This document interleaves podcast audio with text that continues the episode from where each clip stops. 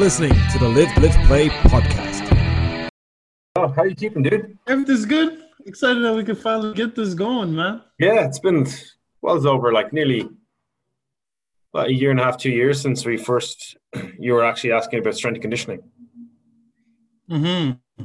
mm-hmm. Uh, it's, it's, and it's like, crazy how, um, how things, how things change, man. Yeah, like like from a simple D M to obviously following each other, like seeing what you're doing, seeing your progression, and just kind of like kind of an online friend, I suppose, really. Because uh, like mm-hmm. watching your videos and watching what you're doing, it, it keeps me energized in being a coach and wanting to be a coach. And like that's what I follow. Like my Instagram following is very, I only follow very specific people. Because I lo- like, I don't just follow. Like if you like, if you follow me, I'm not necessarily going to follow you unless I think you can. Your videos or your your posts are going to inspire me, and they're they're genuine. And some of them are quite funny as well. Like I love your kind of your when you take the you take the mick out of uh, different styles of basketball players, and which are t- I'm not on TikTok, but um, that's uh, it's a younger man's game. It's not it's not my game. um, Yeah. Uh, so, pretty much uh, with the with the podcast, uh, I'm gonna run just through a few questions about your you, your coaching, uh, your your new uh, appointment with uh, Orangeville Prep, um, and then just like like I, I'd kind of like to talk a little bit more about on the strength and conditioning side and how you feel, because I work with a lot of basketball. Well. I've worked with a lot of basketball athletes in Ireland, and kind of the differences that you would see in Canada, like the the tier level is is huge. So right. I'd like, what do an aspiring Irish basketball player need to put in their game to get to that next level? Like a few kids right. get scholarships, but not to the point where it's like basketball is still a non-paid sport in Ireland. Like even at the highest okay. level, you don't get paid. Right. Um, right, national, right, right. Like if you make the like you make the national team, that's great, but you're not on the world stage. Right. Right. We're not okay. for a height or jumping ability. It was Irish, but we'll, we'll crack on. Right. Yeah. Yeah. No. Like, and it's it's. It's unfortunate, but it's not also at the same time, because I think there's also a silver lining in how everything is happening. Because yeah. if you really pay attention to it, um, what I've what I've found is that a lot of times your relationship with money can affect how you kind of how you view certain things, right? So with that being said, I found that when I was doing, um, when I was coaching intercity, and it was a nonprofit organization, it was more of a leeway, how people would basically let you do what you're doing, because they understood that you were volunteering your time, mm. right? So a lot of coaches kind of like that, the aspect that they could be in a nonprofit organization and they could continue to do what they do, right? Yeah. When it gets to a certain level where you get paid, where money is put in, a lot of times it happens that coaches or players have to lose their identity to fit in, to be able to um, fit that bigger picture, right? So yeah. I think there's a silver lining. I think I think there's a silver lining to people not getting paid for what they do, because it means that the people that are doing it are truly the people that love it.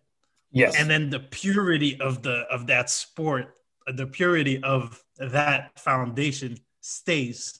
That's that's that's something that I've learned over time, yeah. you know. Uh, that's uh, we we we've a sport in Ireland. It's called uh, we've we've two sports. We've Gaelic, which is our variation of football, and we have hurling, which is like mm-hmm. like just running. It's, uh, it's fifteen guys with sticks and a small leather ball, and uh, yeah, it gets right. pretty nasty. Uh, it's the fastest, actually, the fastest field sport in the world. According to, yeah. but that's that's uh, you you you you play for the love of your county. It's pride. It's honor to play for. Like I'm from Dublin. It's it's to play for the Dublin team. You don't get paid. You might get some sponsorships. You might get a few endorsements. You don't actually get paid as a player. and they're always talking about making it a professional sport so lads could be paid. And they keep they keep coming back to, if it's a paid sport, you can't just play for your county. You'd be allowed to be poached and play for anyone. And it would ruin the sport, because the guys that come up through the ranks are only playing that sport because they love it. They still have to work a full-time mm-hmm. job, um, but they love the sport. And you're getting, like you say, you're getting a true athlete, a true lover of, of the game, player of the game. Uh, so I, I see what you mean with that. As like, once money comes into it, it can change mm-hmm. it. But for, like, I suppose for you, um, let, let's kind of get into the, the reason why you're actually on my show is uh, obviously a, a few years ago, you uh, about a year and a half ago, you contacted me because you were looking at um, strength and conditioning. And right. Where did you feel that for you as a coach, uh, play like players were? Why did you feel that you needed more strength and conditioning education, or you needed to kind of look into it more for your players? Right. So, oh, first of all, thank you. Thank you for having me. um, I've always been a fan of sport. I've always been an athlete. Mm-hmm. So for me, the biggest thing was this thing that I love. Is there a way for me to get um, to, to make my living off of it? Right. Yeah. There's not that much money in coaching mm-hmm. per se. Right. So a lot of times, like, you'll find like the really Um, the coaches that are really into it, as time goes on, you'll see that these coaches will have to find other avenues to basically, you know, either get paid, right? So yeah. a lot of them, what they want to do is they'll they'll do private trainings, private sessions. Um, other people will do strength and conditioning and stuff like that. So with me, the reason behind why I found that I needed to head into that avenue and just understand the body a little bit more was because I was never... I was never like a gifted athlete, right? I always had to work for what I had.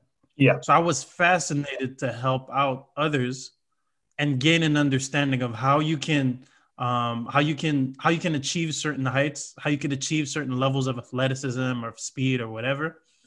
Um, I was always, I was always interested to see how I can transform my body. And in that aspect, as you're seeing on my Instagram now, mm. it's just about inspiring people to push themselves to be the best that they could be. Yeah. And when I started taking that approach, you know, I knew I wanted to coach, but I also understood that there was going to have to be, there was going to have to be, um, there was going to have to be a certain, a certain, a certain sacrifice, a certain lane that I would have to go to in order to be able to win my life. Right. In order to, yeah. And that's where I fell across your page. So I started researching functional movement and things like that. And the passion that I've developed for functional movement is I want everything to be related. I want everything to be game-like. I want everything to have a purpose to do it. Because mm. as you can see, and that's why I love your page too, is back in the day, we used to just, everybody's train was kind of like training all the same way, you know? Yeah. Guaranteed if we had Michael Jordan back in this day now, Michael Jordan would probably be training differently to adjust to the game that is going on, right? Because you remember back then, it used to be more um, slow movement, and that's more your lane. But like, it used to be, based on what I've understood, it was more like uh, three sets of ten, uh, try to go as heavy as possible, and things like that, right? Things are kind of changing now. And that's where I kind of like developed like that understanding to be like, okay, things are changing. There needs to be a new, um, a new way of thinking. And I thought I was a fan of functional movement because it really helped me, you know, the releases, um, uh retensioning, elastics and things like that. So like that's where I kind of like developed that passion for it. Yeah, no, and, and I, I I I totally agree that like it's uh, how they've trained athletes and how even like now I would I would argue how they still train some athletes in regards to like I seen one program that was it had um like I don't know how many like I'd say one hundred fifty type of dynamic, different type of dynamic squatting and lunging. Mm-hmm. And I'm like, well, have you assessed, and this is just a, a, a program that was sent out. It wasn't like, you didn't assess the athlete. Does the athlete have bad mechanics when they jump right. to their knees buckle? Like, are their glutes on? They're firing their hamstrings and are making depth. I'd rather you do three sets of eight really good squats than one hundred fifty really bad squats, because those bad squats mm-hmm. are only compounding a bad movement, and eventually it eventually gives you an injury. Um, but yeah, no, I, I think when it comes to when you're, it comes to you kind of young athletes, it's what's in their best interest. And for me, it's always been, how is your body going to be after you retire? Mm-hmm. Because yeah. you still have to live your life. You still have to be able right. to walk to the shops, and like if you have kids by then, go pick up your kids, and you want to be able to play and run if you want to do all these different things. Now, but I also get the other side is that when you become a professional athlete, right, you're being paid to put your body, you're you're paid to give up your body. Mm-hmm. To that's the thing, yeah. And when you're performing, that's not health. And I'm more about making people healthy and strong for life. But the performance right. aspect is different. And mm-hmm. like any of my guys that come to me, we have that conversation. They'll say, well, what do you want in life? Do you, do you, because if you play basketball, um, the likelihood of an ankle or knee or hip or lower back problem is quite high. At some point, most players get injured. Same if you play rugby or American football, there is an injury, there's a type of injury that comes with that sport, in every sport. And my goal is right. to make you as strong as possible to try and avoid those. So more of preemptive, because I don't like the likes of rehab training. Rehab training is because something happened. I like prehab strength training. Prehab, so, yeah. So yeah. we stop. It like from prevent, preventative, like before yeah. the fire happens. Actually, like, yeah. you know, yeah.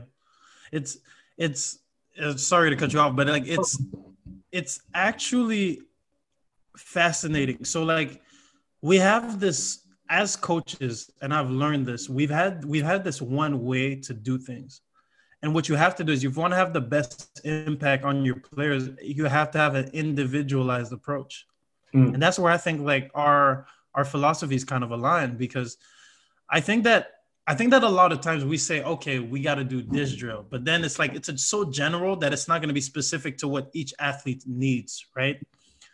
Now, there's one thing that I know. That when you look at my practices or you look at um, my warm-ups and things like that, there's a certain time where I have to let the athletes do what it is that they need to do to get into the game. I'll give you an example. If I have an athlete who's a high flyer, okay, or he's going to work a lot more on coordination. So he might have a jump rope. He might do his little rope on the side or whatever. If I have a point guard who needs to calm his mind, he might do a little more meditation.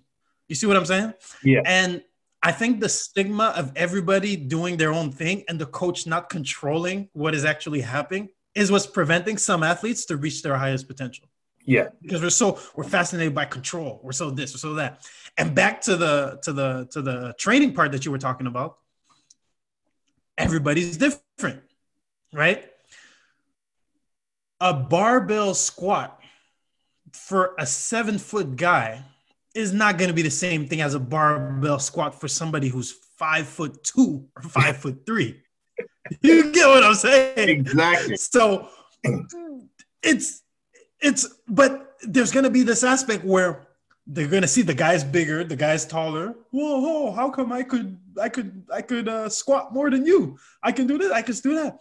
It's not the same thing. Because somebody who's seven foot, simple science, yeah. has a longer way to go down. So it's a much harder exercise for them. You get what I'm saying? And it's harder to, to manipulate the weight too, you know? And that's a separate topic, but that's why I like I like kettlebells for that, for that yeah. matter. And Coach, Coach Dan John, uh, I don't know if I mentioned him when we spoke last time.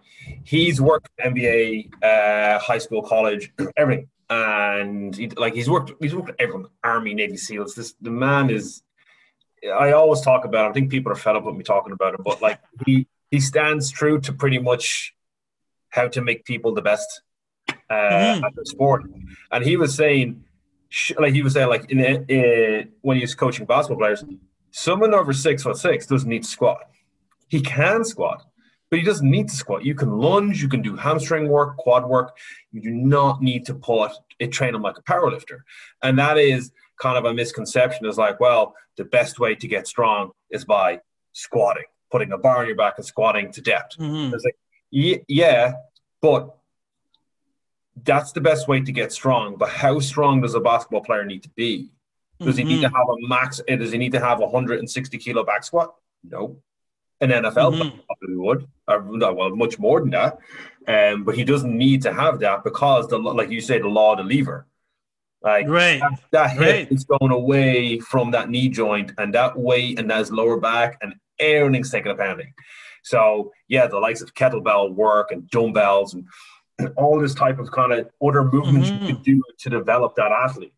Um, and the individualized way you were saying, as in like some guys who are amped up uh, might need some meditative or some breathing training or technique work to kind of calm Everybody's them down. Different. Yeah. And I, that happened to me. We made my school. Now this is like a war story, I suppose.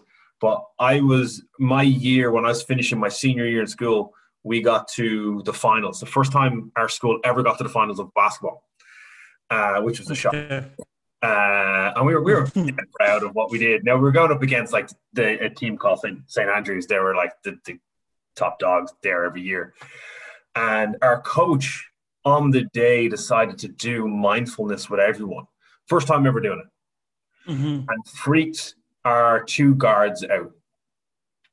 They could not function on the court. Mm. They went, because he was, he, he just, I was like, you can't throw something new in on the on the day of the event, right? And then our guys kind of felt it. They kind of felt the shit. Uh, they were just, they were, he psyched them out.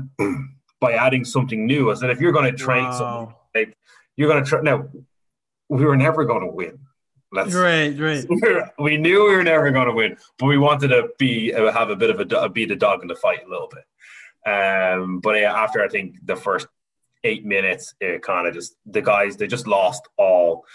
But it's like um, you you don't introduce a new training method the day off. Like if that, if he wanted to do that mindfulness, he should have been doing that months ahead of schedule. Right. So we knew what was Practices. going to happen. Yeah. yeah. Uh, and I, I honestly think that's what uh, messed up a lot of the team uh, because it wasn't. Mm. Uh, Routine's which, important.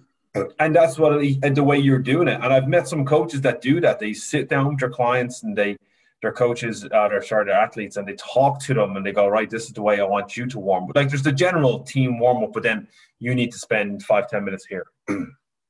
And you need to f- spend five, ten right. minutes here. And I, I like that right. approach, like you say, the individualized approach, because then you're you're looking after the athlete. And it's not about mm. you as the coach. The coach's job is to get the win, but it's also to get your athletes to perform. And if it's all about, right. well, my way or the highway, to a point, I think, I don't think you're a good coach. I think you're right. more ego, yeah. ego driven. It don't work. It doesn't work, especially with this generation. Like they want to know that I'm talking like an old guy.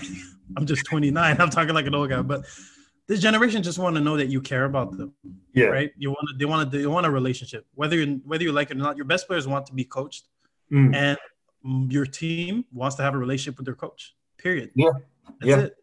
Big time. So if if you're if you're if you're in a situation where you say, okay, this is what needs to happen, this is what I need to do, this way, it's not tending to the better good of your athletes. Yeah. I, I, I know there's like there's there's a philosophy, a coaching philosophy. I'm sure you have a coaching philosophy is like this is how I like the game to run. But then again, that's that's the overview, that's the umbrella. This is how we want things to go. But then to have that happen, you need each player at its at his peak. So that that doesn't mean right. Everyone follow Oliver and do A, B, and C. When mm-hmm. that's the thing that's going to either psych them out or wind them up or do something that completely messes with their brain. And again, at this day and age, you need to do all that. Like we with our team program, our strength and conditioning program, we treat them like a team. Even though it's just it's strength and conditioning and it's multi, they all play different sports. Some just do right. the gym, and we do mindful. We do mindset coaching. We did an hour and a half on Saturday with them, when we talked about insecurities, weaknesses, strengths, goals, um, challenges, hardships. Even Huge. I, like the, the coaches team, I talk about my insecurity as a teenager, uh, which to them is like too long ago. And, um, and my two coaches then spoke about two insecurities they have. And it's just, I think it's, when I grew up, it wasn't. It was just, go do the work. The hardest work in the room wins.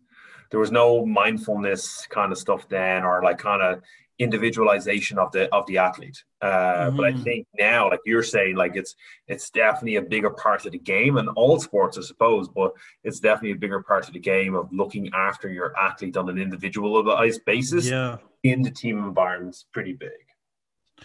Yo, it's. I can go on a tangent about this, man. Like, you hit the nail right on the head. I personally found my experience coaching, I found that my best, the best, the more rewarding and the best years that I've had coaching, I've done the least amount of coaching in games, right? Mm-hmm. My practices were adapted to what my players needed, but in the games, it's kind of like, once you understand that you can't control everything, it's, you're, one, you can live with yourself. Mm. Two, you can actually focus on what you can control, which is like your practices and like stuff like that. But you can't really control whether you could control the effort on whether you win a game or not. But you can't really control like, oh, every shot's going to go and we're going to make every, you can't really control these things. Right. So you got to take away like brain power. Like I call it brain juice. You got to take away the brain juice from like, the the aspects that you can't really control, right? So like when you put your efforts in like um, practices and things like that, man, forget about it, man. Like it's it's it's so rewarding to see to see them to see at the beginning of the season players have started from a certain from a certain level and then yeah. see them at the level that they're at, man. So rewarding, so rewarding. No, that's cool. I I, I like that like mentality as a as a as a coach and just the your. I, I like that idea. It, it, it, in all fairness, it reminds me of when I read Phil Jackson's book of how he was like, it's all about the practice and then the mm-hmm. game. And mm-hmm. he tried his best not to put himself in the game. Um, when he, I think it was with, when he was with the Lakers. I can't, yeah. I'm not, well, it's mm. Phil Jackson anyway. And yeah, um, yeah.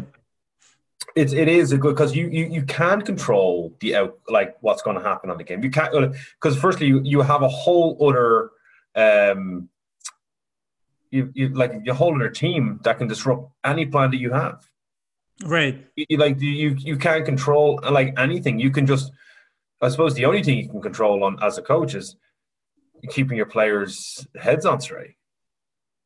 In a timeout, right. half right. time, yeah. so when they're on the court, they have to. You have to just go and just make sure you're just looking after them, I suppose, rather than shouting at them and telling them what to do all the time. Right, right, right. one hundred percent. I agree. one hundred percent. Um, but I, I actually I circle back to one thing that you said earlier. Um, you were talking about obviously living uh, work-wise as a coach, man, coaches like making money and having to do side gigs and stuff like that. And you were saying like you you you need to put in, you have to sacrifice a fair bit to live the life that you eventually want to live, to have that freedom and the financial freedom. And in all fairness, everyone would lo- everyone wants, like I started a company because I want financial freedom. I also want to help as many people mm-hmm. as possible, but I, right. I don't want the company to be my sole, um, just con- all consuming effort, because that's the, that's not what I want it to be. I want to enjoy what I do. But that, like what you said there kind of reminded me of what I, it kind of Jocko Willink says, like discipline equals freedom. And it's, if you're willing to put in the work now and put in the sacrifices now, the little like get up and train every morning, do your stretching before you go to bed, eat good food to fuel your performances, the payoff is better further down the line. The discipline will give you the freedom you want. A lot of people, and I think a lot of youths, teenagers now, they want the instant gratification rather than delayed gratification. And I think that's probably something excuse me, that needs to be taught again, as in it kind of like hard work pays off, that kind of mentality. But it's if you are if you go to bed at ten o'clock every night and get up rather than staying up till twelve on social media, you're going to have more energy to perform mm-hmm. at training. And kind of giving, instilling that kind of that mindset in, in youths of the discipline. The discipline now will give you the freedom that you want later on. Right. Life. Right. And I, I think that is just a general thing I like to teach people. Um, trying to teach to a five-year-old right now, not going down too well. He's instant. Yeah. Sorry. Uh, yeah. I did, I did the marshmallow test with him uh, the other weekend.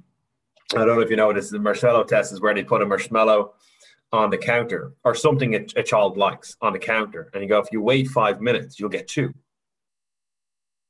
And then depending right. on the study did it with a bunch of kids aged between three and four.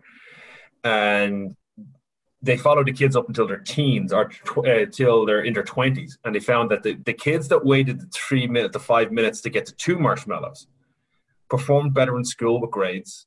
And this is, I think there was a couple of thousand kids they did this with, uh, went on to higher mm. education and or had really good jobs. The kids that had instant gratification didn't really perform well in school or sports. And I was just like, that's pretty fascinating. So I did it with mm. my son. I did it with my son. And he, I was like, there's a marshmallow. You can have it now. And he's like, straight for it. I was like, or, or, or, trying to like kind of coax him. I'll give you two if you wait. And it took him a while. And he still was like, I'll take the marshmallow. I was like, are you sure? You'll get two now if you wait five minutes. And uh, he went off and he came back and he ended up taking the two. I kind of had to coax him a little bit. Uh, yeah. He understood what it meant. But it was, uh, yeah, right. it was a good uh, instant gratification. And I think that's like not only kids and teens. I think adults want instant, like social media. Like you put up a post, want people to like it. The more likes right. that endorphin hit. Um, yeah, right, right. But I think teaching kids long term, like you do preseason. So at the end of the season, you're still performing at your best. You know, like you put in the, the yes, hard work. Yes, yes.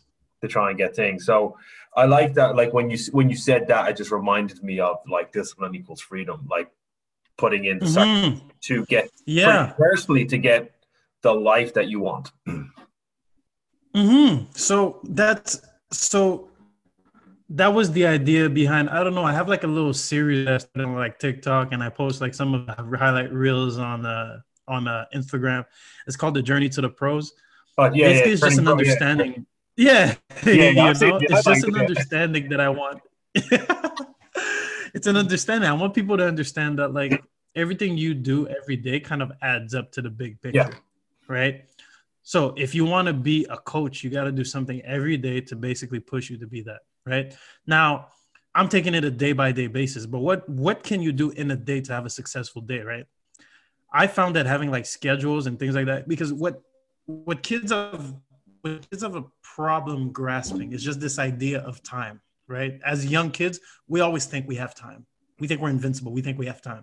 And then at a certain point, some event has to happen in their life to be like, oh my gosh, like it's now or never. That's where you'll notice that most athletes who are trying to get recruited, they'll only really start, start, start, start, start at their last year. If you don't yeah. actually like push them, they'll actually start at the last year, be like, yo, I have to do this. I have to get recruited. I have to, I have to you know? So, anything that you can do, and this is a little trick because we're, as a society, as humans, we're fascinated with numbers, right?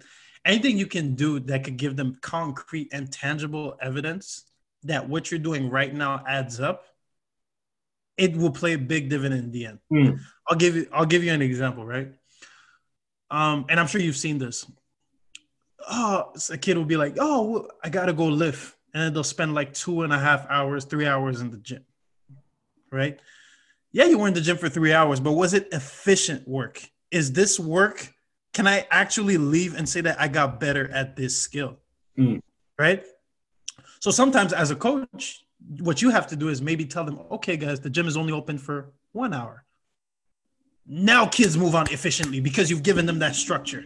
You've yeah. given them that one hour. Be like, the gym is only open for one hour. Get your, get your stuff done. Boom, boom, boom. They start going. Yeah, I got to finish this. Yeah, and even you guess what? Because you give them that structure, some of them will even do their warm-ups before the one hour.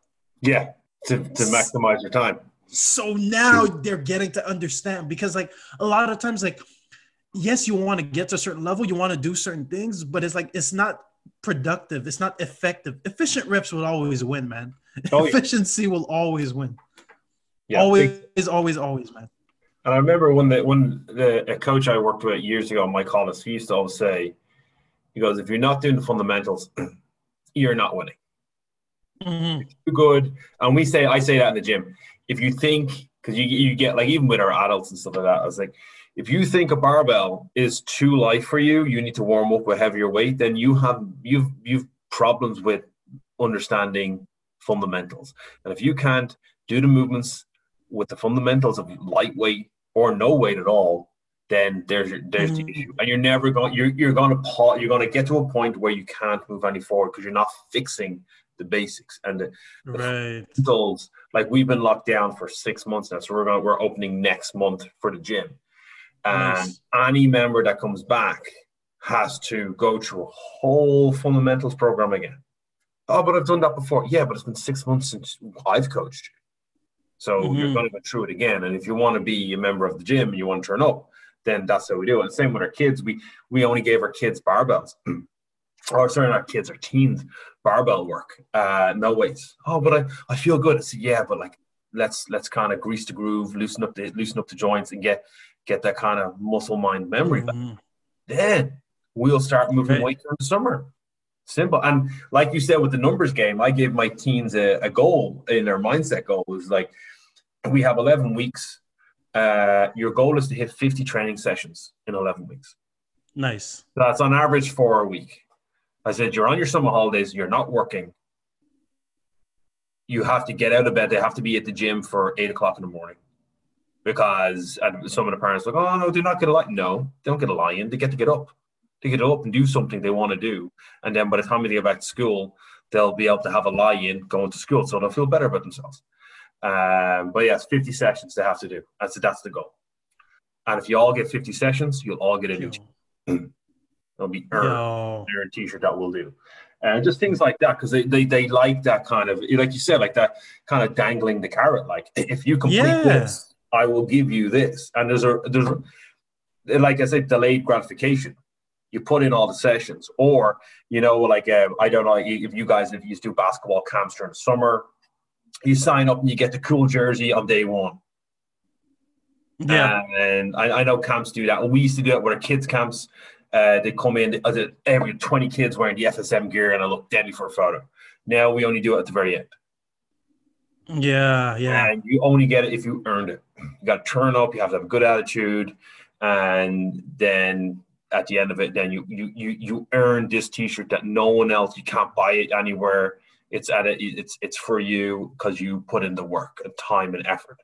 And I think that teaches kids that kind of resilience and that, that mental toughness to like, and even like, it's a dangling a carrot, but it works and it helps them, I think, change their, their head about, like I say, like a lot of instant gratification. I want this, I to get it. I want the new shoes. Okay. I want the new training gear. Okay. Uh, I was like, well, you want this, and it's, it's not an expensive t-shirt. It's a simple t-shirt. Yeah. But you have to put the work in to get it. And there's right. that, and you'll, you'll have a pride about that. one hundred percent. And then, like, if I gave you everything, you would discard a lot of it. Um, but if you had to earn it, you hold on to it, you appreciate it more. And I think that that's a big lesson. And, and coaches and youth coaches have that opportunity to instill that in young kids. And you see it with like a lot of sports, um, and a lot of coaches can instill that, uh, that gratification, that niceness. Like, I don't know about America, and I, I sorry, Canada, and you, you could probably yeah. tell me if it's, if it's like, in Ireland, there's a, like football, soccer, right? And there is, I might get in trouble for things. Well, if they watch it, there's an arrogance to young football players. They they act like they're already making millions and they're already famous. Right, right. With Gaelic players, the the sport that you can't, you don't make money in. There's a humbleness about them. Right. Same with rugby players. There tends to be a humbleness, you know, to when they get older, that's kind of changes. Um, but there's the depending on the lifestyle they see in the sport, they're trying to emulate the the top players and walking around and trying to be uh, like you say, you you act like a millionaire player, and you're not you're not even there. You haven't even made it halfway yet. You're just on a pitch mm-hmm. every, every weekend, and I, I think. I don't know, like, it's just from my observation with sports. I don't know if it happens in sports where you are, but there's a, definitely an element of that. And I think that needs to be, that needs to be taken out. I, I think coaches who want to be coaches, who want to work in any sport, anywhere in the world, the governing body should have them understanding mindset and humbleness and being a good human more so. Like, everyone wants to win. I get that. But you still have to understand right. the basics of being a good human and hard work and earning it and failure and all that. And I think coaches have that innate ability to teach that. Right, right, right. No, it's true, because, like, you see me, like, I'm from Montreal, right? Um, I'm from Montreal. Um, the main sport over there is hockey, mm. right? It's a big hockey. Hockey is a big, big, big thing over there. Um, basketball, not really, but basketball has become more of a, I want to say, as immigrant parents have come over and things like that, it's it's an easier sport to pick up than hockey, because hockey, you got to buy equipment every year. The kids yeah. growing up, you got to change, you know, you got to buy a lot of equipment, skates, you got to buy, it's, it's a lot. Whereas basketball, you just need shoes. Mm. You got your shorts, you know, you got a ball, and that's it. It's way easier. Mm. Um, basketball and soccer, those are the main two. Um, what I found with Montreal players, especially with basketball now rising in popularity in Canada in general, is we're the guys that are actually doing good. So we have like uh, we have like guys in the N B A. We have like three. We have Kem Birch, we have uh, Lou Dort, and we have uh, Chris Boucher. Um, these guys understood that it's a that it's a underdog mentality, right? And the underdog mentality has made them have success at the level that they're at right now. Yeah. I find that a lot of when you're not exposed to hardships, especially young, when, you know, your parents are either there to help you or there's just the whole aura of the sport itself is just putting you on a pedestal. Yeah. I find that when adversity hits, you don't know how to, how to, you don't know how to handle it. Uh, basketball not being like a main sport, we've had to find ways, right? So for me, I'm a coach from Montreal. I just moved to Toronto. Um, to be more specific, I'm in Orangeville, so I'm at Orangeville Prep. Mm. And it's a sacrifice that I had to make. It's something that I had to do if I wanted to make this basketball thing work for me, right? I had to yeah. move away. Um, a lot of our athletes have to move away, right? They have to go into situations where they don't have full scholarships yet. Some of them have to go to JUCO route, right? Where they have to um, go, they have to work before practices, like not live at home and things like that, right? I just think that all of that really builds you into who you are. And I think adversity is good. And that's where I think that as coaches and as yourself as a parent too, it's important to allow adversity to, to guide, to guide our, and to guide our players. Adversity is going to hit, but just how do they handle it? What's your relationship with what's your relationship with wins and what's your relationship with losing? That's the main thing. Like mm. when you win, do you just, are you full of yourself? Do you take that to a, do you take that and be like, oh, well, I won, da, da, da, and you let that, you let that affect your perspective on things? Or do you kind of like bring yourself back down to a middle and be like, you know, you take the praise that comes with it and bring yourself back down to the middle? Yeah. When you lose, do you let that affect you? Or do you understand that it's part of the process and then bring yourself back there to the middle? So I think the middle ground is always like, that's where a lot of people have success. Mm. I think anytime you can be humble, like you said, um, anytime you can let losses not really affect you, I think that's where you could have a lot of, um, a lot, a lot, a lot of success. And I think that as coaches, that's our, that's our best thing, you know, I'll help our athletes, you know, maneuver. Yeah, I, I, I, I totally agree. And I, I think with the, like you were touching on with the, the winning and the losing, Um, that's a big aspect. Now, just, I know for me, and I don't know whether it was something wrong with me, if I won something, I I can't hold on to it. You know, some people are like, oh yeah, like yeah. I, when, I, when I played in high school, I won the big game. I'm like, yeah, you're forty. It's not, if that's your highlight reel, You, you, you like there's a lot of issues there. Um, But yeah, no, I like if if I win something or if I lose something, it's kind of like, okay, I, I actually I actually dwell on losing more because how could I have done it better? Right, right, and right. It like it like if I do like if when I used to compete in weightlifting or, or CrossFit events or even basketball, mm. if I lost a game, what was I doing wrong? Where could I have been? How could I have moved better? And I u- tried to use it as a learning curve. Now, I'm not going to say every game I analyzed or every win I kind of moved on from. But I think that, like you said, it's it's a good, that middle ground of, right, you're winning, awesome. If you lose, that's okay right. too. Let's, let, let's move on. Because dwelling on it, if you, you can't change what happened, mm-hmm. Well, it was the, the, the thing I, I say this to my teens, I say this to like, anyone who have these type of conversations. If you can't physically impact the situation, you're wasting your time thinking about it. Right. Ooh, I like no, that. I'm gonna steal that. Yeah, go. I'm gonna steal that. I'm gonna good. hear that one day when you're an N B A coach or so. I'm gonna hear that. I'm Yo. like, bastard. No, that's that's that's very good actually. Because it's it's it's in the now, right? If you can't yeah. affect it right now, like there's no real there's no real thing. And do you ever have these situations where like you you end up doing good, you win something or whatever, but then after people ask you, oh, why aren't why are you why are you why are you not happy about it? Why you not? It's almost like it's almost like either you know the work that you put in, you expected it, or you just don't want to get too high on yourself, kind of thing. Yeah. You ever have well, those? I kind of, I kind of think, and again, this is something I heard from someone else, he, another coach who was a, a, in discus and stuff. And he goes, "I've trained for years, win state championships, and then I stand on, and I get my medal, and then I'm like, five minutes later, I'm like, and everyone's like, yeah, you're amazing, you're doing this." He goes, "Yeah," and then his, his kind of look was, when uh, obviously looking back on his career, was it was the, always the journey. Which was the joy. one hundred percent. The good, the good sessions, the bad sessions, the the fun he had with his teammates.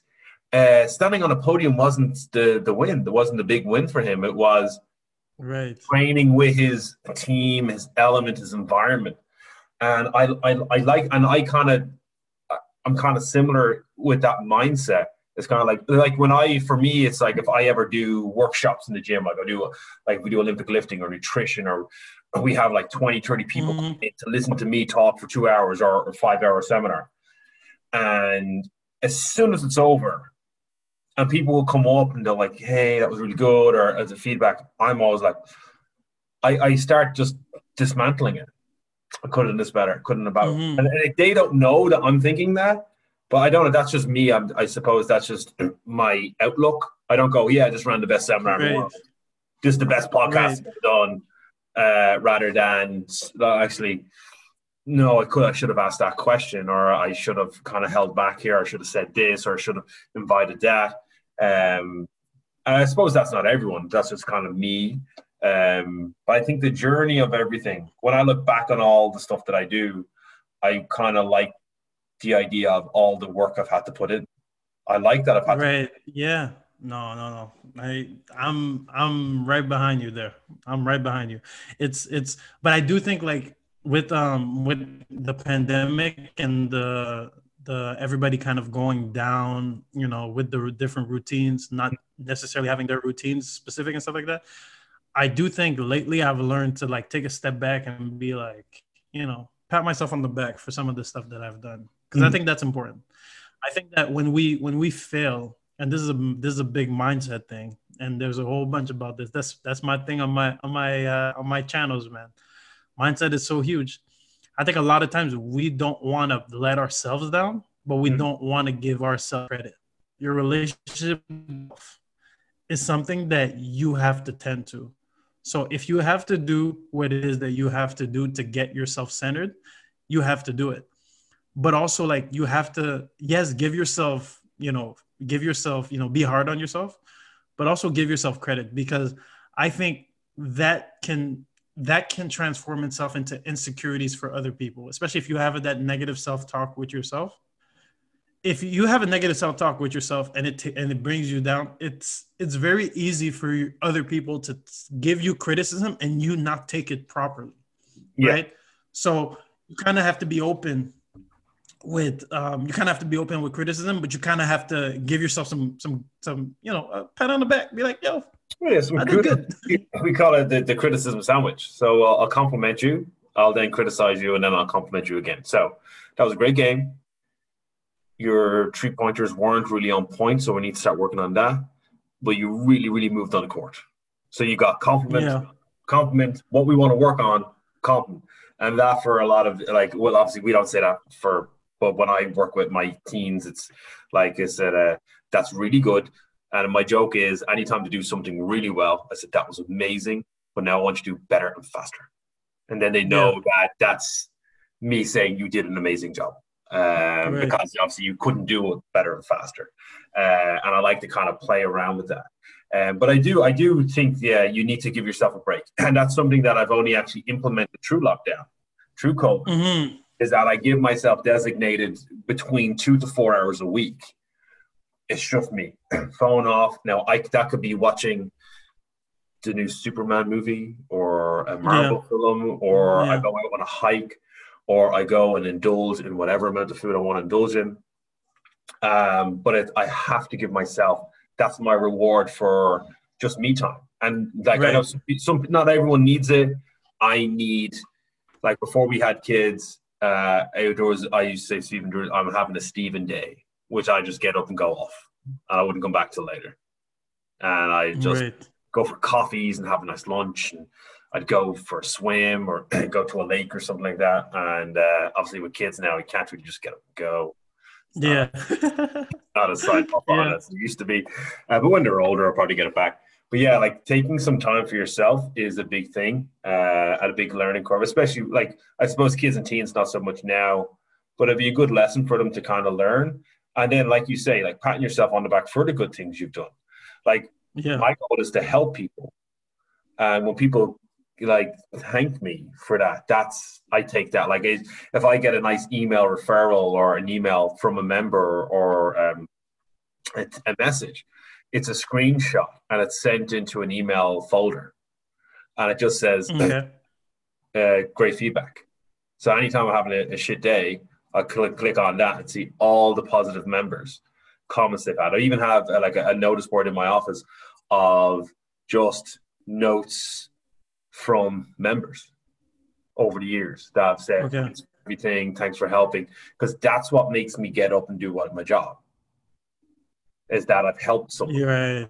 It's not that I'm boasting about my certifications or I've, I've the best gym in Ireland and I'm the best coach and blah blah blah. It's not. It's like like looking at that, like there's a seventy-two year old who I helped become stronger and his fear of falling. And he, I bumped into him and he was saying that he, when he fell, he was able to pick himself back up. That's and huge. That was kind wow. of neat. And I'm like, and then he wrote me a huge review and I have it posted on my notice board there. Cause that's a reminder, is like, you did help someone that one time. And not, no, but you, you have helped people. And that's yeah. where I think I get my gratitude from, um, is when I, but I need to look at that. I think people need to have that a lot. Mm. Like take those little wins. Wherever your wins are, whatever it is, like if it's you've turned up for all your training sessions or your coach said something good, take them, write them down. And then because you everyone's going to have a bad day. Like I'm sure you've gone through some like bad days or weeks. Absolutely. I've, I've been burnt out where my head in my hands and then it hits time. I have to go out to the gym and then, hey guys, let's go. Let's get some work done. And right. they have no idea that what I'm going through in the office going, I don't know if the gym's going to survive. This is in our early years. Uh, I don't know if it's going to work. Uh, or we walk out and there's only like one kid there. And I'm like, well, I better give that kid the best hour of his day. Right. Like, because yeah. otherwise he's not going to come back. Then I'll have no kids. And that was it when yeah. we started following our program. And yeah. that to our other coaches, like, it doesn't matter. If they turn up, you got to give them the best hour of their day. And if you're having you a bad day, you, you have to change that mindset, because it's not I, like you as a coach. Never it's know. A, it's not about me. It's about helping them. And then right. if they ever come back and say thank you. Sure, there's uh, that, that's your justification for doing what you do. Right. And that's where I think, that's where I think um, taking time for yourself is super important, because you're investing so much time in others, right? You're investing so much time in others. At a certain point, you're going to have to kind of like take that time to give something back to yourself, you know, like whether it's like go on a walk. Like my thing is like going for drives and just listening to podcasts. That's my thing. Yeah. Like, I just like, it's just, it, it allows me to recenter myself, you know? Um, I think, I think, where where I what I appreciate what you've said the most, I think, is you're helping these athletes with the mindfulness, mm. right? You're having these sessions with them. I think that's what I appreciate from what you said, because I I think if it, it all comes down to you being able to center yourself, right? By you being able to like kind of have the tools to be able to center yourself, you being able to recognize that this is what I need to accomplish in a day to feel good about myself. Mm. Um, this is when I'm not having a good day, you know, just that self-awareness. Yeah. I think self-awareness is key. Like just like knowing who you are, you know, maybe I'm someone who reacts more to uh, my coach, you know, yelling at me. Maybe I'm someone more like that. Maybe I'm more someone who is, you know, my coach has to walk me through something, mm. you know, but just that self-awareness and helping them identify the tools to help them. Yeah, that's why I, I, I really I really like that. I, I I think it's a bigger thing than what people I know. Like I said, even when I sat down with the teens, I we do it every year, but now we're doing it more frequently. And I said, I know what I'm about to say. I know some of the questions I'm going to ask are going to sound corny and they're going to sound embarrassing. Mm-hmm. But trust me mm-hmm. when I tell you, this is for your benefit. And now I had to go ask all the parents like a few days later. How did they enjoy? Because the kids won't give me any feedback because they're kids. Right, right. Like, everything's too cool. Uh, right. But yeah, no, it's, I like you said, like you are allowed to have bad days, but yeah. you're also, if you get given the tools to recognize I'm having a bad day, how do I get out of it? So absolutely. Like, and I think how to get out of all bad days. Uh, in all situations where you're overwhelmed, and, and and this is something I actually only learned. Like, so if how am I feeling? What? Why am I feeling the way I'm feeling right now? Mm-hmm. A, B, and C. How does an energetic me deal with this? Right? Right. What step do I need to take to become the energetic me? Go for a run. Go for a walk. Listen to something. Go hang out with some friends. Um, go to bed early. And it's sleep more. I think they're really big. And for teenagers and young athletes, being overwhelmed by are you you're not as good as the other player, or your social media, you're not like it's like no, you're not getting enough likes, or you're not invited to the, the event or the party, or you're not hanging around with a certain group. Right. The the way overwhelmed was explained to me, and I thought it was amazing. Overwhelmed is if you envision a circle. Overwhelmed is you in the circle and arrows pointing all out of the circle. Mm-hmm. And when you are focused, you're not overwhelmed. So you reverse, you draw another circle, you put yourself in the center, and you put all the arrows on the outside of the circle facing into you. So when you're focused on facing you, you. you're not overwhelmed. When you focus on everything else, you end up doing nothing, which means you become overwhelmed. So it's right. Stop, like, oh, well, I, I don't like what such and such does. Stop following them. If right. you outside of the mind, you can focus on yourself. And like, like uh, oh, well, uh, I'm not getting enough likes. That's overwhelming. Why do you need enough likes? Then answer, why is having enough likes, or why is having the, the latest pair of trainers mm-hmm. so important? And then when you break it down, yeah. they'll go, well, actually, it's not that important. I was like, exactly. You're... You're made to believe that having the best gear is important because that's what marketing companies do. Right. Have right. to have new, like you'll get a new pair of trainers and then the new version will come out. Like, oh. Yeah. Or the phones. Phones are the great example. I got the new oh, iPhone. Man. And I was like, now we got the new iPhone. I'm like, yeah. And then I, I that FOMO, fear of missing out kind of aspect. I, I think if we can educate kids and work with kids on that, and it's, I honestly believe that you can get to the root of all issues with children and teens by asking very specific, direct questions and getting yes, you can. ask very specific and direct questions to themselves. Um, we did this technique with our teens called the hot pen, where um, you they have to write for fifteen minutes straight, and they're not allowed to stop, not even allowed to shake out their death. They write, and I, like, I don't care what they write. You can say, I hate writing this because coach makes me do this and it's a stupid idea. But eventually, right.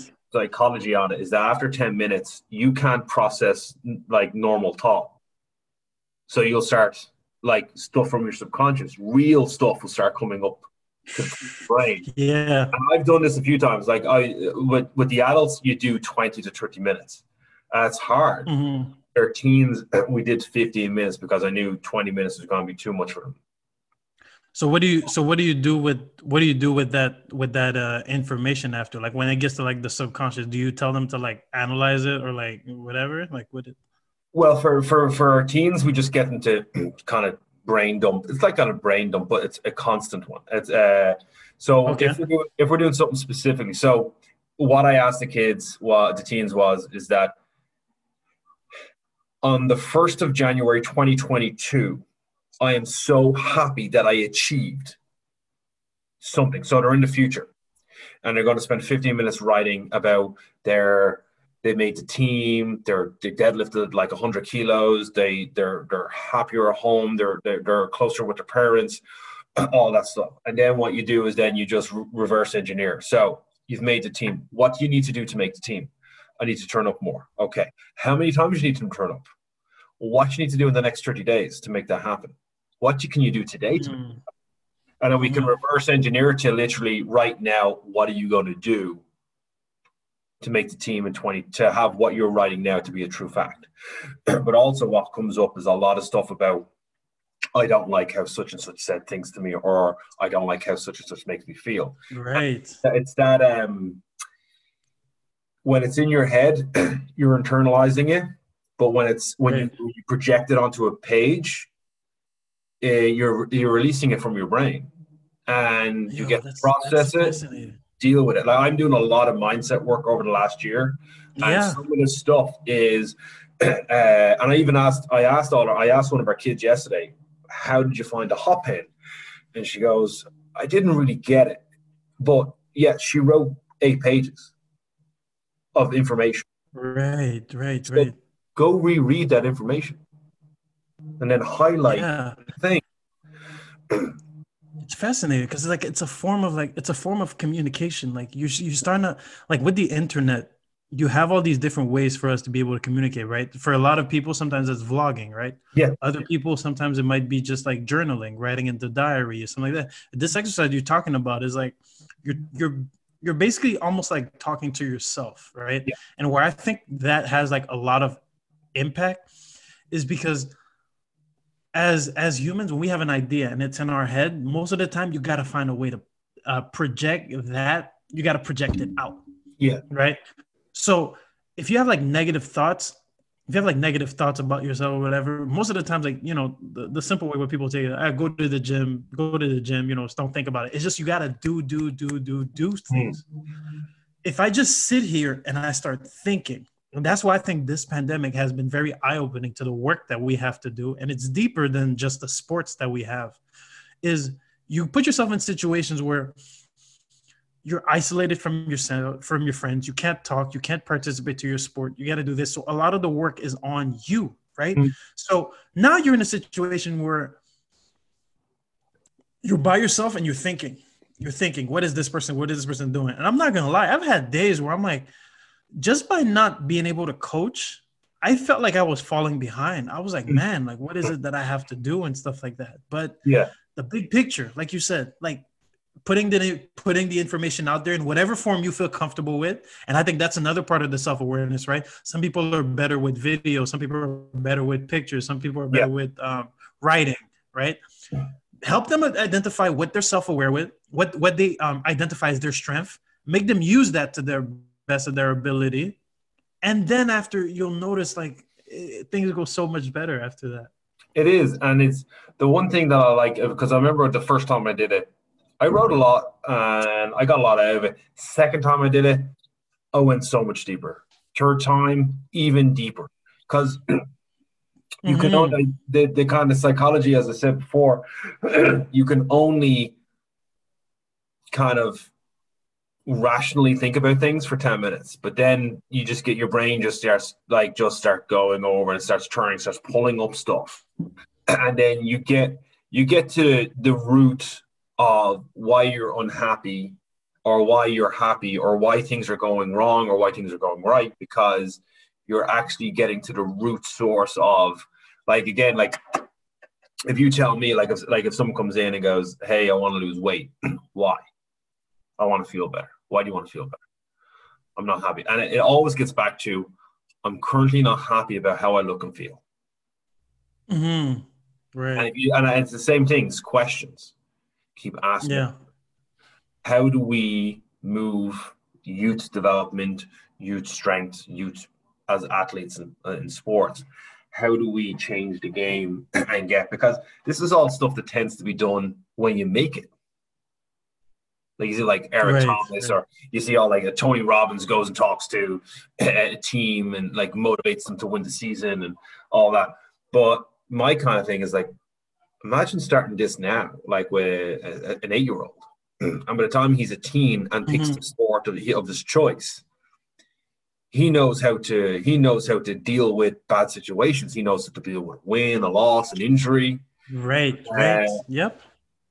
And then, if he doesn't get picked or he doesn't go pro, he can he can internalize it, he can process it, and he can move on from it. Mm-hmm. I think I think that's the next level of coaching for coaches. Right. Uh, yeah. I don't think it needs to be a very specific niche or it, uh, like psychology and you're going to counseling. I think this is all, if it's trained properly, it's something kids can can develop themselves and use themselves to become stronger mentally, physically. And then I think it would make better athletes in the long run. Yeah, absolutely. Absolutely. You, you just, just having like that mindset. Mm. Absolutely. I agree with you.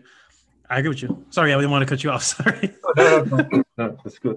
Um, but yeah, like, uh, so we've been a good hour now uh, into this. I love the, I used to try and do podcasts, like, and keep them to twenty minutes, and I always went over um, because I like, I don't like to kind of just go, right, we have five questions, let's get through our five questions. I like just going right. off topics and then you're seeing what happens. And if it flows, it flows. And because I find if we go, right, you've answered that question, we need to move to question two. That's the way I used to do them years ago. I just, I, I wasn't really enjoying them as much as I enjoyed the new ones I'm doing because they're just conversations. Right. Yeah. Um, but you got that, um, you got the promotion for Orangeville Prep. So yeah. for you, I know, like, on the social media and all of your, you know, your posts, you're very proud and stuff like that. So that's another step for you. So mm-hmm. I, I I don't want to say it in a bad way. Like, so you, you, you got there. So, like, what's the plan with Orangeville Prep and how you work there? And then what's the evolution of this journey that you're on? Mm-hmm. Uh, that's a, that's a that's a great question. Um, I think I think when um, whenever you get like a promotion, whenever you get a job, I think it's important for you to to to talk with the like if if you have like a athletic directors or you have like somebody who works over you or like a, if you're an assistant coach, if you're working with a head coach or whatever. I think it's important for you to be able to communicate with these people, to be able to see what direction is possible, to see if it fits where you want to go. Yeah. So Journeys to the Pros, you guys know, like, you guys could see it. Like, for me, it's eventually I want to become a professional coach. Yeah. Whether it's N B A, whether it's G League, whether it's coaching in the N C double A, whether it's coaching overseas, right? Overseas for us is is uh, in Europe. So, yeah. so I think just getting the mix up because, like, different people might hear different things. So, yeah. For me, uh, it would be, like, Europe. Coaching overseas is considered Europe. Um, yeah. For me, the next step... Right now, like, it's it's gonna be weird to say. It's gonna mm. be weird to say, but like I think I've bounced around a lot in the past four years. I'm just happy to be somewhere for the next for, for the next couple of years. Yeah. You know, I'm really because I've seen like the impact that I'm able to have like in the short term, but like what impact am I able to have in a long term, long term, like a couple of years, someplace where, you know, I come in and try to see, try to affect the environment as much as possible. Yeah. So yeah.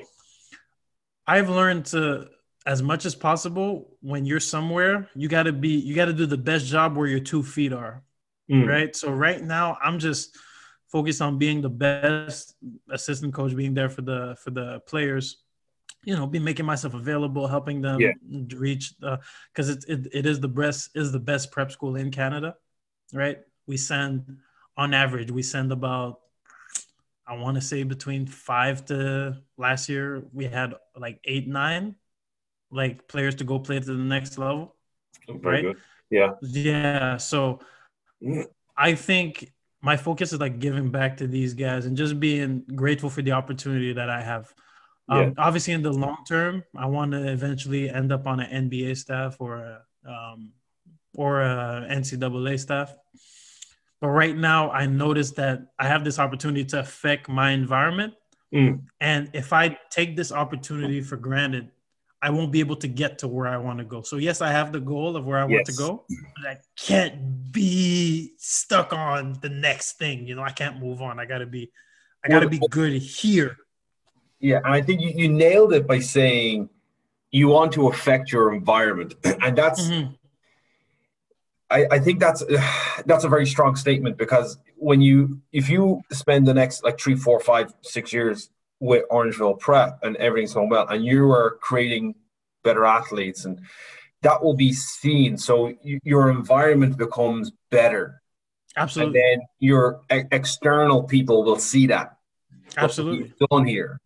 But if you're chasing the next interview, then you're not affecting an environment. You're just, it's passing through. And I don't mm. think that will be, I think a lot of people try and rush that. They're not right. willing to put the time into the, the process. And I think that's the goal, is to be a coach somewhere else, not understanding that to get there, you have to be the best now you at what you're to. doing. You, yeah. have to be, you have to be impacting everyone in the best way now. Um, and I think that's it, it, like like you said, you want to impact your environment. That shows the personality that you have, which, if all like if all goes according to plan, I'd say that you will re- achieve your goal, because you know that you, the work now is to make where you are the best place. Right, right. That's that's that's what a lot of people don't get stuck on, and like that's what we were talking about before about being able to teach the kids, right? Mm. Just helping them understand that today I'm gonna leave today, I'm gonna leave today better, and tomorrow I'm gonna I'm gonna make it even better, kind of thing. Just like yeah. little things like that, you know. And it might sound little things that are trivial, but like um, here we have uh, we have kids that live on campus, right? And like just getting them to understand that, okay, um, you have to, um, if you see a trash can, you know, yeah, it's not mm. your trash, but like it's still a reflection of you, you yeah. know, because you're part of a team now. Just getting them to understand that, yo, like take it upon yourself, take responsibility. Because the reality is this, and I love giving these examples.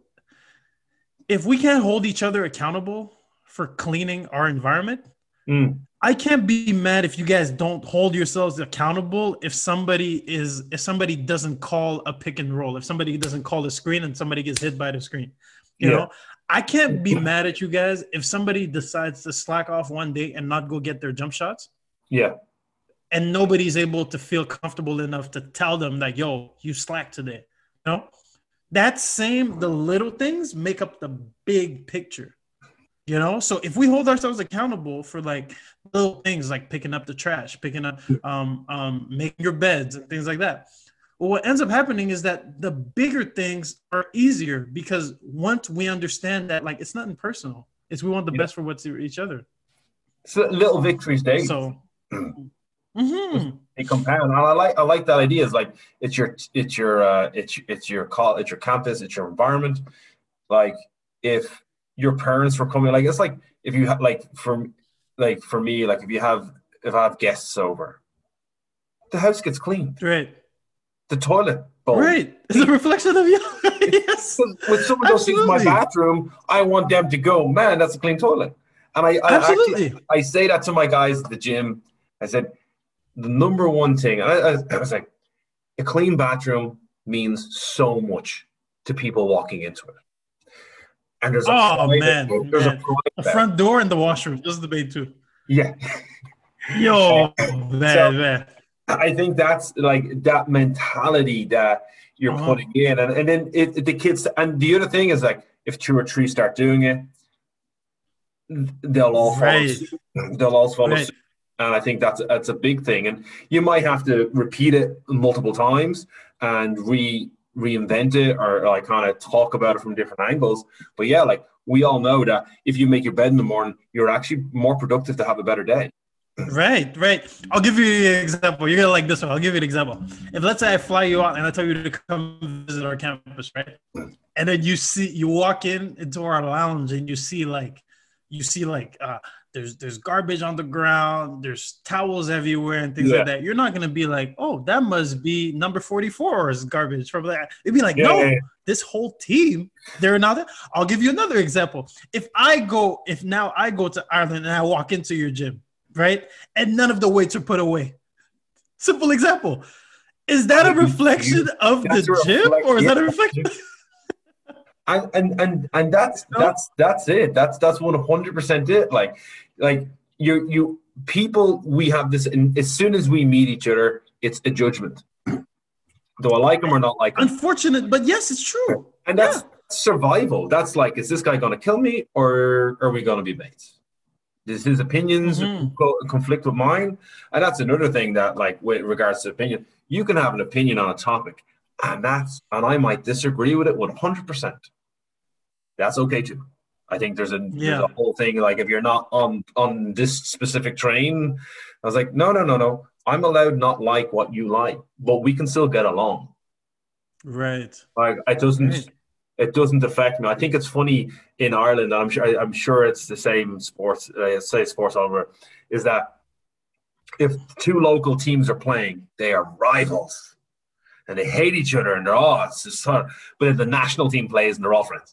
I'm like, yeah, you know how silly it can be, because yeah. it, it, it, it's a it's a judgment thing. It's like, oh well, like uh, you're from a different part of, like, Dublin is sectioned up into, like, there's different accents from Dublin and all over, and depending right, on where you are in the country, there's a there's a there's a slag or a, a joke about you, and it, that's it's, it's human nature, and ninety percent of the time it's all fun. It's just a bit of banter, a bit of a, a bit of right. But no, I, I do get that. That little one percent. Are you what I is what you're doing right now making you a better person, which will make you a better player? Picking up the trash, right? Make you a better person. Can Maybe. only control what you can right now. Yeah, yeah, yeah. One hundred percent. Yep. Uh, only control.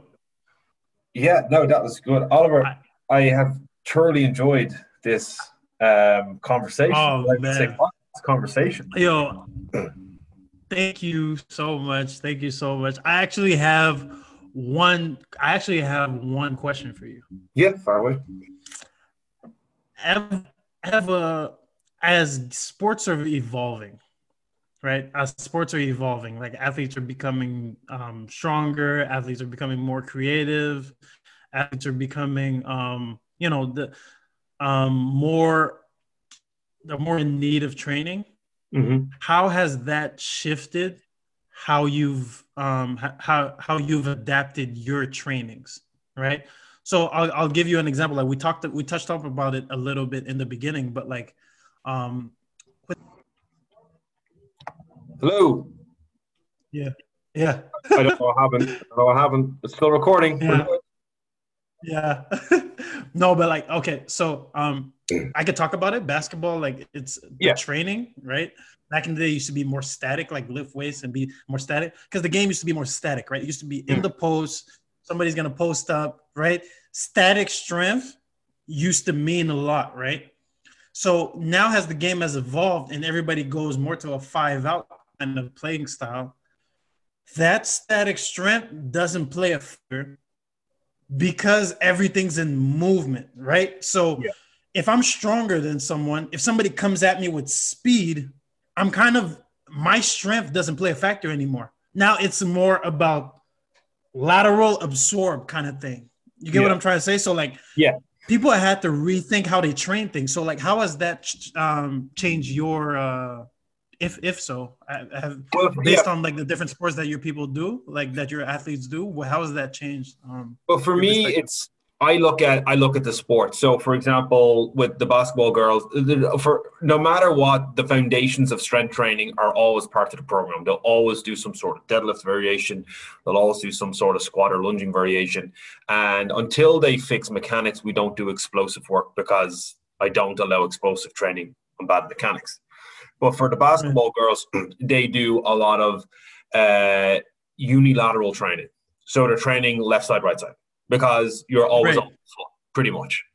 And then right. when we do our conditioning pieces, we add in like a, a kind of multi-directional training in regards to what, if they're using, like if they have to swing a kettlebell, they might have to do a multi-directional movement to get to the next piece of equipment. Uh, and I try and make it as game-like as possible. Right, that's uh, the key. I like that. The only thing I won't do is run them because they run enough on the on the, on the pitch, like on, on the court, sorry. Uh, I have a judo girl who, again, we I make her literally throw sandbags loads because she has to throw human bodies loads. So she has to pick up a sandbag, she has to walk for a long time, she has to squat with it, she has to throw it over her shoulder, she has to go off, do another exercise, a lot of rotational work, and then she has to go back to that sandbag. It's like, why the sandbag? It's like, well, she used to throw a fifty kilo, she's a fifty kilo judo uh, champion, so she used to throw people at fifty kilos. So I get her, my goal is to get her comfortably throwing sixty kilo bags because it's okay. as close to a human being as you're going to get it. Right. And if you can throw around that way for multi-directional purposes, when she's on the mat, she's going to be twice as strong. So depending on the athlete uh, and their weaknesses, so firstly, basing off where their weakness is, then I will build a level of strength, but then because of their sport is a performing sport, I got to get them ready for their sport. So like you said, there's no point in just doing basic strength work all the time. Right, right. It has to be a transition or something that mimics as close as you can to the sport.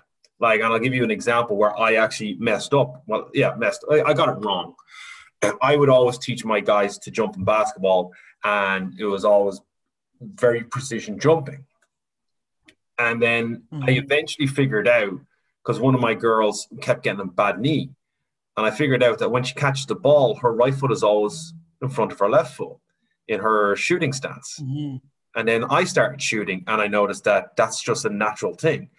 When she doesn't have a ball in her hand, she'll jump perfectly. But when she has a ball in her hand, her foot changes. Right. How do we adapt it? We make her do all her jumping drills with a basketball.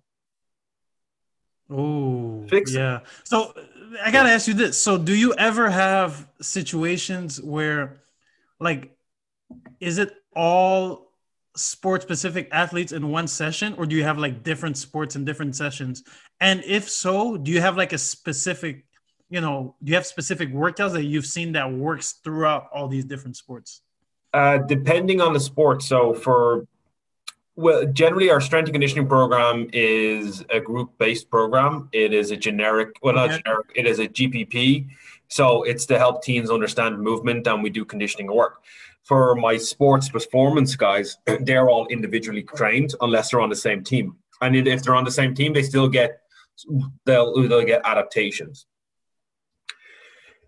Depending on the sport. So, like, I don't believe a basketball player needs to run five Ks. Mm-hmm. No, no benefit to the to the to the to the game. Right. I run a five K in my mind. You, it's a stop-start sprint sport. You need to be more explosive, and you need to be able to you need to be able to suck at a higher level of heart rate. You need to be able to right. form. So if you're going to shoot free throws, I want you to do like eight minutes of burpees and a salt bike, and then go do your free throws while you're completely exhausted and nearly dizzy. So engage time, yeah. pressure, you're you're simulating that. So the goal is to try and simulate their sport. The judo girl is on the mat for a couple of minutes, so she has to put everything in. So we have to give her really intense conditioning pieces Uh, but then again, I also take into account that she's doing a lot of conditioning pieces. My basketball clients are doing a lot of sprint work in their in their own training with their coaches. So I don't want to overlap. So my main thing is that if I do get a new client in, I got, and I might have a new a client coming in who's a prospect goalkeeper, is uh, I need to speak to the coach and I need to speak to the parent. And yeah, I need to, I need to get the yeah. athlete's timetable, and then, well, this is what I can do.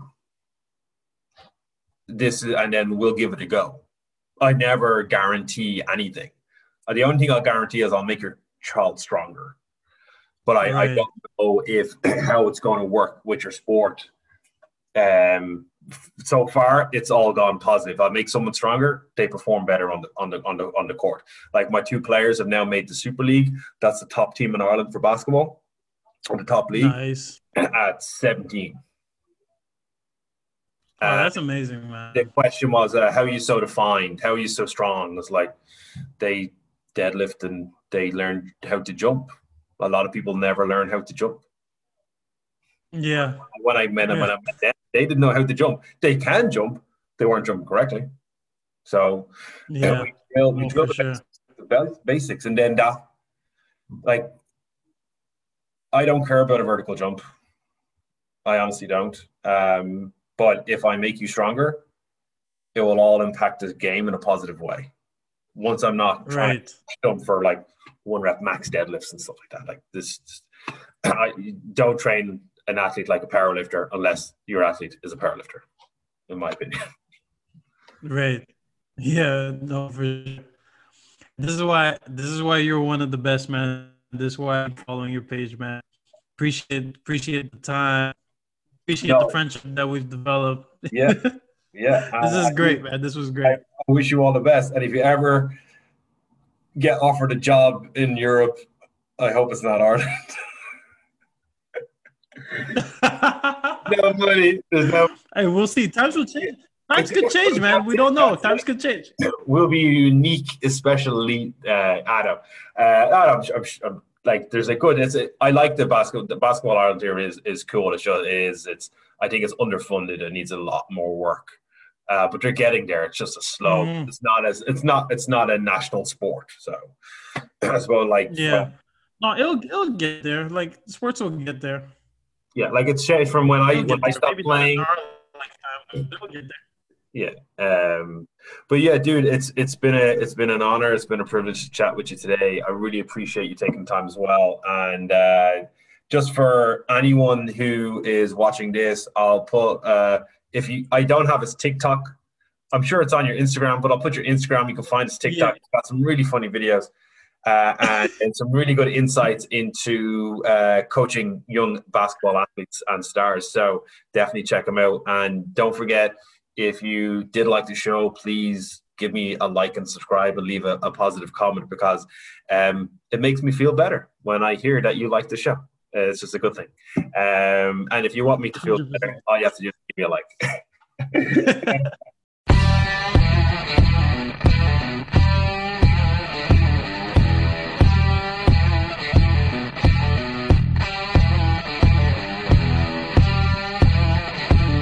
You're listening to the Live, Live, Play podcast.